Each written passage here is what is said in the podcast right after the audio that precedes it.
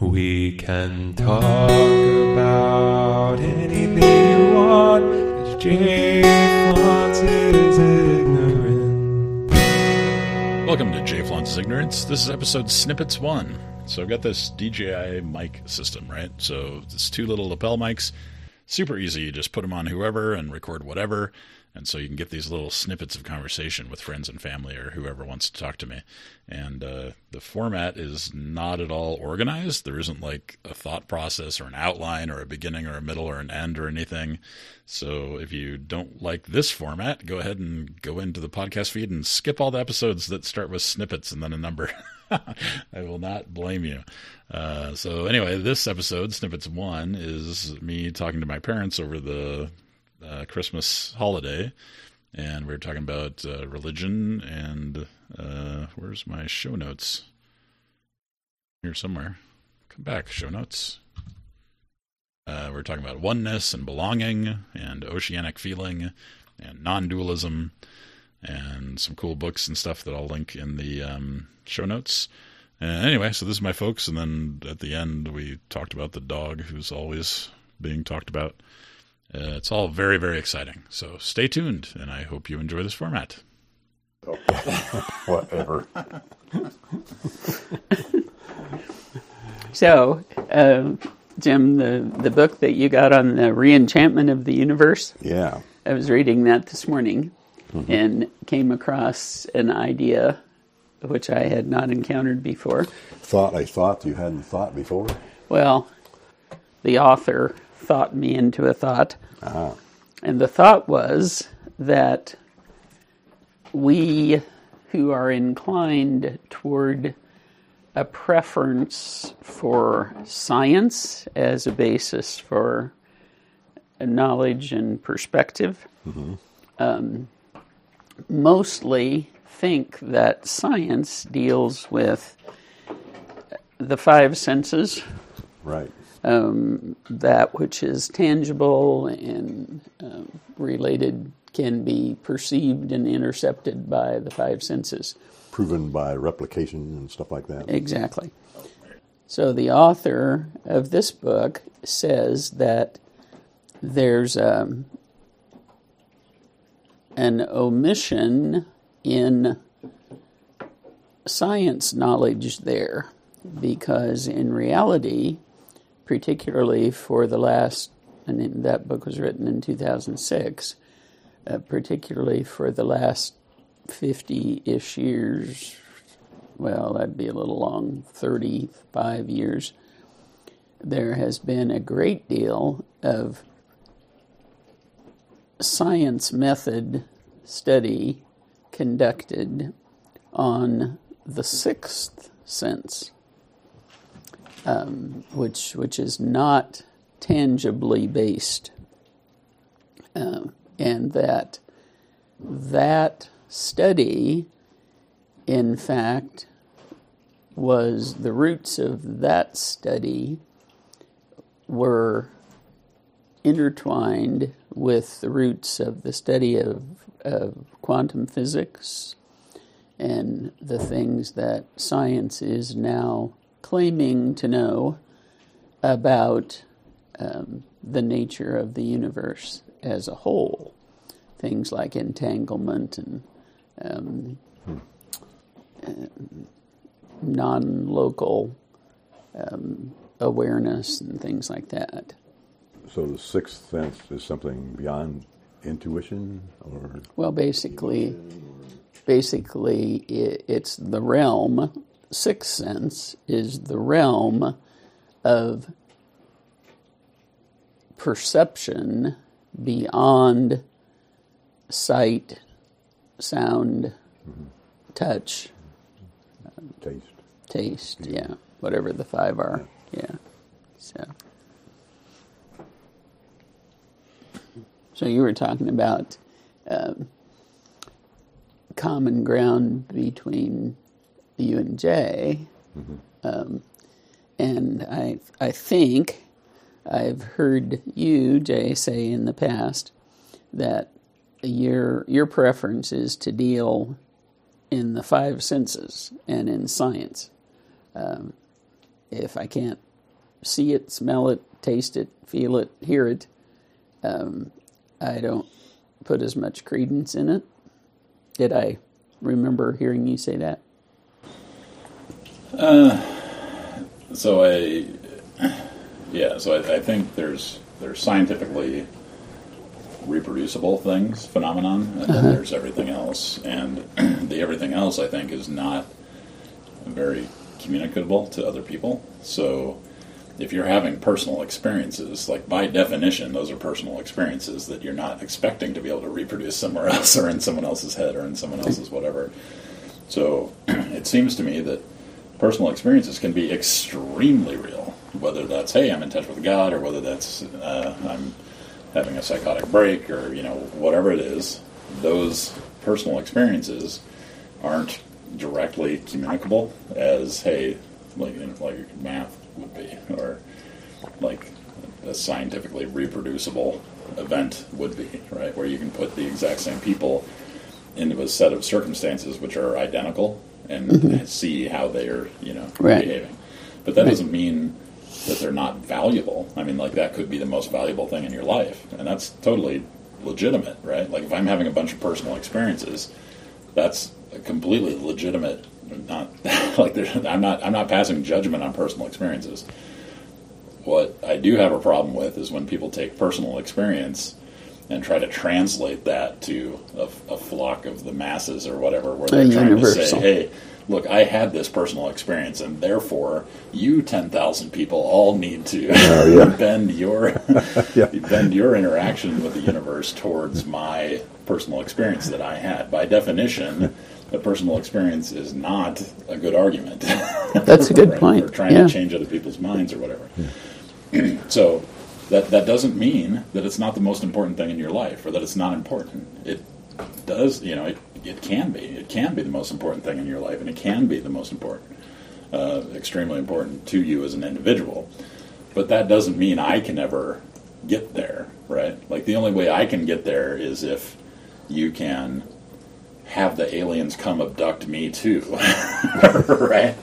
So if we can flag down the aliens and they can come get me, you know, then you and I can compare notes about how your alien abduction went versus how my alien abduction went. But usually that's not how alien abduction experiences work. so they're far less value. They're, they're not an argument for someone trying to change the way that they're blah blah blah blah blah. Yeah. But that but that doesn't mean you can't communicate th- things to me about hey, I had these personal experiences and they're not powerful for me. They just don't directly translate. And what I what I don't like to see is organized religion taking personal experience and trying to cram it down other people's mm, throats as Yeah. the only correct way to live based on my unreproducible, you know, thing. That's that's sucks, in my opinion. Yeah, religion has a tendency to create a problem. Let's let's call it sin, and then they create a solution, which is called repentance and confession, and then all of a sudden they have an industry going, you know, Right. and uh, that's that's very problematic. And I totally agree with you. And I'm having a real problem right now, personally, with uh, Christian nationalism, you know, because. I'm thinking what they really want is the same thing the Taliban wants, which is they want everyone to profess Jesus Christ as their personal Savior and all that stuff, and and they've got everything all mixed up. So they have religion and and you know state, the the, the state and the church and state all kind of. That's all one word, church and state. That's what they. That's what they're going for, church and state. You know, we're a Christian nation, right? I mean, everybody knows that, right? You know, Pilgrim Fathers and all that stuff. Well, that's a bunch of bull, you know. Really, if you ch- check out your history much, so. But, that's helpful to helpful for me to me to understand what you're saying there. That scientists don't necessarily have to critique or or attack. Uh, and that's that's what we experienced at Skepticon. There were some people there that were on the attack, like they, in their life, religion Oh. was so abusive that they felt like they needed to attack it and even destroy it. But other most of the people that we encountered down there weren't like that at all. They were just saying, "Hey, I don't have to believe what you believe. You know, if you're a Christian or Well, Buddhist some, or some of them are recovering abuse victims. Oh, I'm sure a lot of them are. Yeah. and some of them are um, reveling in feeling like they've been re-empowered after years or decades of being Right. subjugated to us Yeah. a religious system or whatever. Yeah, I'd, I'd forgotten momentarily that the three of us went down to Missouri and attended a Skepticon in Mm-hmm. southern Missouri, right? I've never, for, I've Yeah. never forgotten it.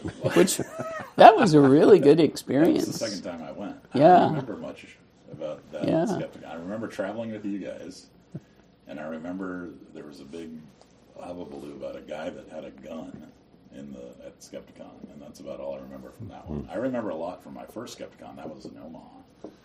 But then I think I told you about that Skepticon when I had the when I had the When you came out, religious breakdown. Yeah, I was like I came out as an atheist. I've told that story on another podcast. episode. we were telling somebody just this last week about we've been to Skepticon because Uh-huh. Yeah. you know Yeah. I think it allays people's concerns about how uh, Christianity's become so judgmental and so self-righteous and pious and and all that. You know, it's, it's, so I think I think doubt is an important skepticism is an important aspect of faith even.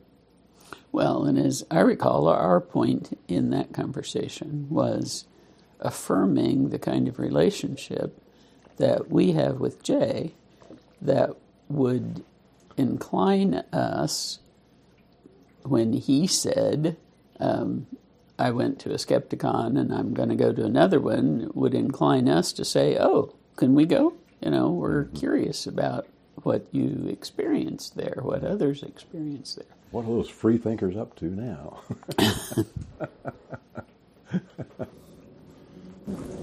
Um, so this is the little book of atheist spirituality. yeah.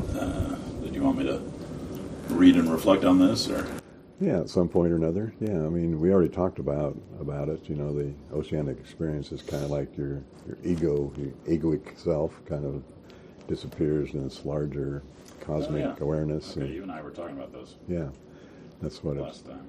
Yeah, and you mentioned several times in scuba diving that you had had that kind of experience where you sort of lost yourself, if you will, in in the larger uh, thing, so that I, I, I find it fascinating. It's like uh, I've been thinking about this and pondering it for several decades now. Like where where do I stop and God or the cosmos or whatever start? Um, and there's a, a book study I was in uh, with a book by uh, Thich Nhat Hanh, and he, he talks about this process of interbeing, you know, where everything is interrelated, and there's really such a connectivity that you can't, to the point that, in his viewpoint anyway, you can talk about death and you, you talk about birth as moments in history, you know, your first breath and your last breath. But in reality, if you really ponder that, there's so much that caused you to manifest as the individual that you are that started 14 billion years ago or earlier with the Big Bang and all the so many of the elements of your very body are you know stardust and this whole thing. So where where did you actually where were you actually born? Well, weren't you really born in that whatever that was? And then you know at the other end of the spectrum, when you die, you know you, your elements are not going to go away. You know there's going to be transformed in, into something else, but but there's there's an ongoingness about about that, and I so for me, this whole idea of an evolutionary view of God and thinking about God, if you will, God, this this cosmic or even bigger than cosmic process that's ongoing, you know, it's energetically ongoing. It could go on forever, as far as we know, you know. Uh, and then there's all these mysteries like like quantum physics, which you know, defy reason. You know, I mean they they're irrational, you know, but perhaps true. And I keep thinking about uh, how little we know, uh, you know, like in terms of the, so much of the cosmos apparently, the vast majority of it's dark matter and dark energy, which we can, which we can't even see or can't even measure. We can only surmise is there because of the way stuff that we can measure is affected by it. so I'm thinking, man, if that doesn't make you humble, I mean, what's that tell you about your the way you've ordered things in your head? You know, So where, where do you feel that oneness with everything. Oh, it's always in nature. I think. Well, well, that's not true. Sometimes it's in uh, in uh, communication with people, you know, um, and sometimes it's in uh, worship services. Uh, sometimes it's in music. Yeah, that's a big one. Um, but nature probably most. I can remember like being out uh, out in the woods, and there'd be a cottonwood tree there, which which is a sacred tree to the Native Americans, and the the way the cottonwood trees grow, their their leaves uh, are suspended in such a way that the that there's a what would you call it a whisper or a, rustling. There's a rustling that's going on, you know, and I, there was something about that that one one time I was experienced that. So what, No. kind of, what kind of music makes you feel connected like that? Oh, cello music, most recently. Yeah. Man, we bought a bought Sharon for her birthday. Uh, uh, uh, I don't remember the artist's name. Yo Really. Yo Ma. That's the only one I know. That's the only No. cellist I've worked on. I think it's a cellist. Do you, do you remember his name? I don't remember his name, but we ought to look that up. I would love for Jay and Steph to see the the um, Oh. him sitting, you know, playing the cello. Well, we can find it on YouTube Yeah. if I can think of his first name. I, I think we can. Yeah. Anyway, Figure that out. yeah. So music's a big one. Matter of fact, a lot of times in worship services, it's the music that that I, you know gives me that sense of, of oneness or belonging or whatever. Yeah, I don't. It's that's a, interesting because I've never labeled that oneness. Uh, I label it belonging.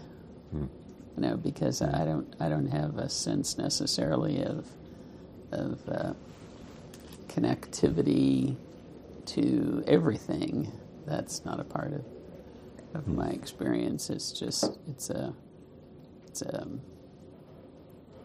cosmic acceptance and affirmation and you know So that's still something out there, and you over here, and you feel like you belong. So what I'm talking about in terms of this oceanic feeling is more that that dissolves. right Yeah. it's all one yeah i understand but i'm just saying that I, i've ne- i've not experienced that in that way you haven't interpreted it that way. no i haven't put meaning to it in that way Right. yeah Yeah. But you do a huge amount of meditation compared to me, you know. So I would have thought that you probably would have been down the road with all that quite a ways. pretty unpredictable stuff But once, once you have a sense of belonging, aren't you one with everything? Isn't that what belonging is? What's the difference between belonging and oneness?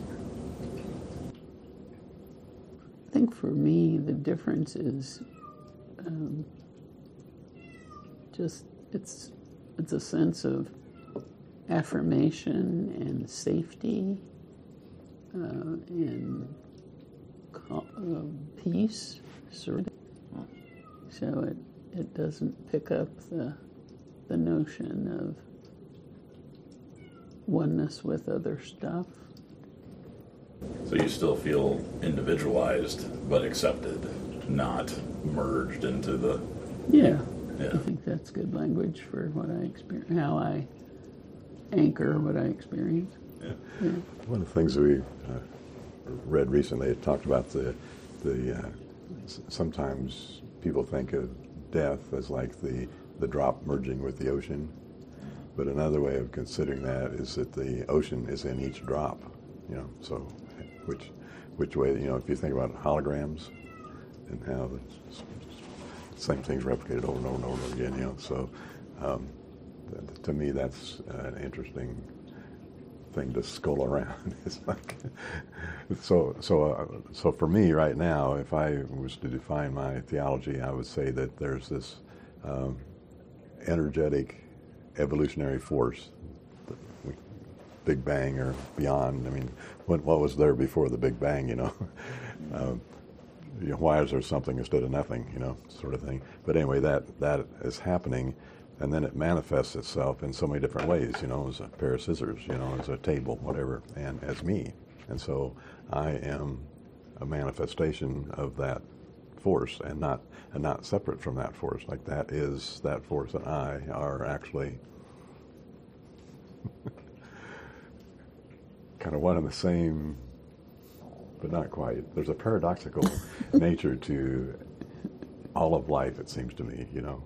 Life and death, joy and sorrow, light and dark, the duality, and the and the thing I think we're uh, moving towards, I think, is uh, kind of a, I'll speak for myself, sort of a non-dualistic way of trying to uh, think about life. Yeah. Well, and for me, the other aspect it's, is it's uh, it's it's a removing the considerations of ultimate reality from within the context of organized religion.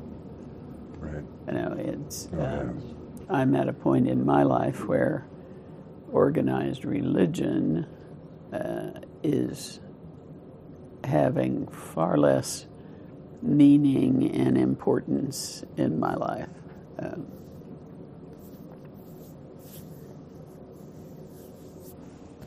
and I'm going to give you back this. Oh, are you done being recorded? I'm done being recorded. Okay. So where's this being recorded to? Your phone or something? So I'm just going in there. Oh, really? Just, seriously? Yeah. A little memory chip in there? Yeah. Oh my gosh. What do you think, dog? Do you want to be interviewed? So I think Huey is a manifestation of that uh, energetic life force, uh, just as much as, as anything else. Just like rocks and stuff. I, Huey is more life force than most things, I would say. yeah, He's a real pain in the butt sometimes. he is. but he's a lovely pain in the butt. You need to just chillax more. Why can't you just let people come and go? They're not a threat. Yeah, so here's my here's my question. This has to do with humanoids as well as canines, which is that so if if uh, Huey has been traumatized, which I think to me it's pretty evident that he has been. All traumatizing. Yeah, you haven't seen traumatized yet. I'll traumatize the crap out of that dog. there, I gotta make sure he's not messing with mom. so so I, I read a while back that uh, uh, the trauma, which isn't transformed, gets transmitted. Yeah. Yeah, and I wonder, like with Huey, will Huey be able to come to a point where, by virtue of your love and care for him, that that number will recede to the point that he may uh, actually be more like dude, you know, more mellowed out, you know. Well, I think he And, uh, has. He's, He's starting to do that, right? I mean, it seems to me he is. Yeah, he's made a lot of progress. Yeah. We can go places and do well. I don't know. Like like generally speaking, so so he used to be terrified of vehicles on the road, and his his response to that was to attack them. Like he would run at every car. Oh, wow. You know, and that's that hasn't happened in quite a while. Did, Um, did you learn when you adopted him that he had been hit by a car or something like that? Yeah. That he'd been, yeah. Yeah. Yes. So his response to that, depending on the type of vehicle, is to try to run after it and show that car that he's not scared by Yeah. being aggressive to the car, which is not helpful. Um, and that's calmed down quite a bit. He's calmed down quite a bit around strangers at a distance. Like he's like, oh hey, there's just people over there, right? So I think a lot of that is just um, taking him places, it, and he's still not good. Like we can't, we still can't just like walk around a PetSmart and you know not be worried about him because he's reactive. Because other dogs are there, you mean? Like at PetSmart? People you and other Oh, dogs. just, oh, yeah, both. Yeah, yeah. So, um, but he's better than he was, but he's still not great. Can you take him to a dog park? Do you trust him to do that, or does it depend So on I've whether- only- whether the dogs are there? I've only taken him to a dog park on leash. Like I've never let him off leash Yeah. at a dog park. And he did pretty good, and then pretty good, and then pretty good, and then not so good, and then pretty good. And actually, at the dog park, it, the the biggest incident we had wasn't his fault. He got surrounded, so he's the only one on a leash, and the other dogs, sniffing too many other, whatever. you know, they get excited, and then he gets defensive, and then Yeah. you know he gets snarly Mm-hmm. because he wants everybody to back off. You're a pretty snarly dog at hundred pounds. You know what I mean? Yeah, he's scary when he Yeah, you've seen Wants the- to be. Yeah, you've seen more of that than I have. But I, I was Yeah. kind of startled by what happened with Zach last night. Yeah. Oh, that no, that's that was Yeah, that's just normal and fully under control. He didn't get him, Yeah, I know he didn't. Yeah, and I don't think he was trying to get him. Yeah. He just was really uncomfortable when he reached. So big caution sign. You leave me alone. I leave you alone. but you know, I I would have given him a you know, except for the stuff recently with Steve specifically for some reason where where we've we've backslid, and I don't know what that's about, but Oh, so he's he's that way towards Steve when Steve shows up. he, he has decided Steve's a threat Oh, really? all of a sudden. Well, what's the deal with that? because they were he loved Steve for a year and a half. Yeah. What's the deal with that, huh? So we we think maybe it was because he jumped. So like he has food issues, right? So so mom and I have each had to do a lot of work with him on his behavior when food's around. And Does he get possessive? um, he wants to dominate for he wants to control the food Yeah. so um, the dynamics him and mom the dynamics him and me him and mom and food and him and me and food and the three of us plus food are three totally separate sets of scenarios we've had to work on. Um, Yeah. but anyway, with Steve, he has no food manners because Steve has never given him food. So he tried to jump and grab food out of Steve's Steve's hand. Oh, wow. Well, that gets him put in the kennel. Well, I wasn't here. Steve put him in the kennel. And ever since Steve put him in the kennel, he's decided Steve's a threat. I'll be darned. So, you know, I was up here washing dishes, and Steve's. What what happened? They were downstairs. He was on the other side of the gate, and I hear this huge snarling sound. You know, so I yell at him because I established dominance, I guess, over over the dog because he's not allowed to do that. Whatever the situation is, he's not allowed to do that. Anyway, I come all the way downstairs and he sees me and he goes in the kennel. And I close the door and that's the end of. But what had happened is him and Steve was on the other side of the gate, but he so He wasn't. He wasn't going to let Steve come.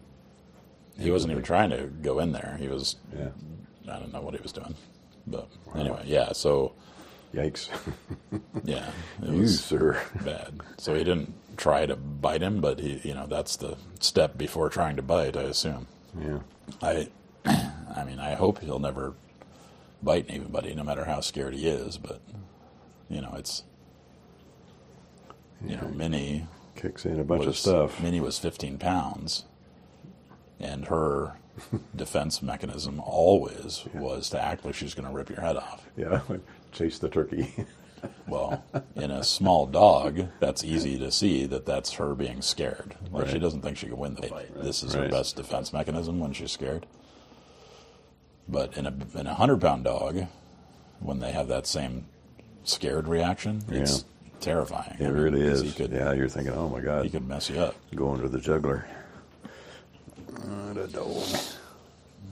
And I, you know, Chris and I were reflecting on this yesterday or two days ago that, you know, Chris and I, when he was new to the house and he didn't understand any boundaries about how he plays with Chris and I in the valley, Chris and I have both pinned him to the ground before because he would not cooperate. He wouldn't listen.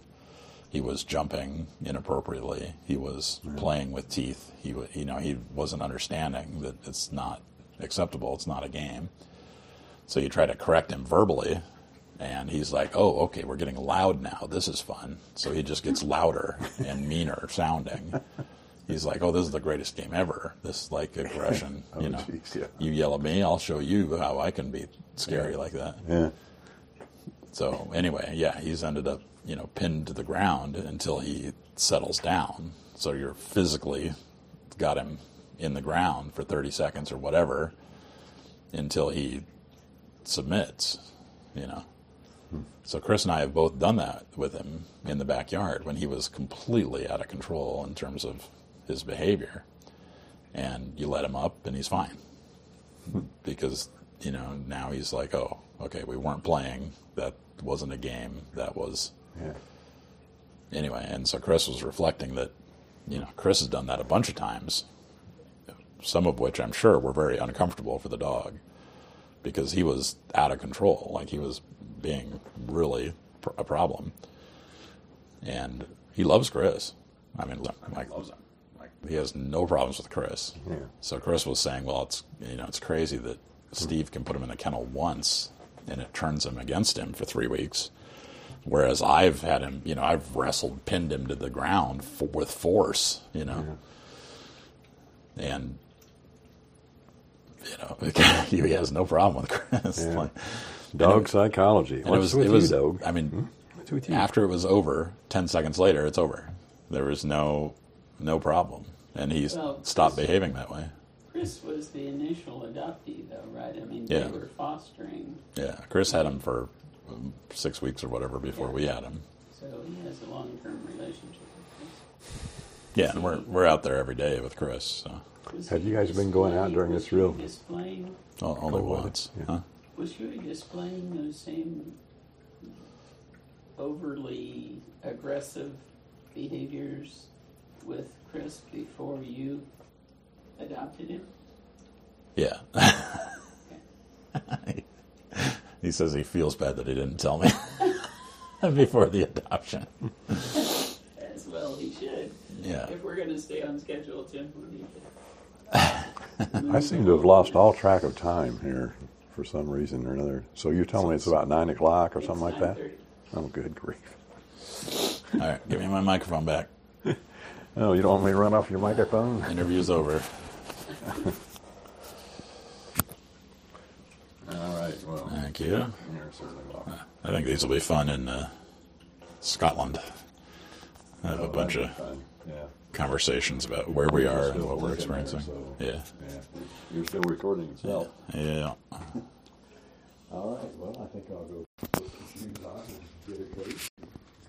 Okay, so we don't expect to see me back here until maybe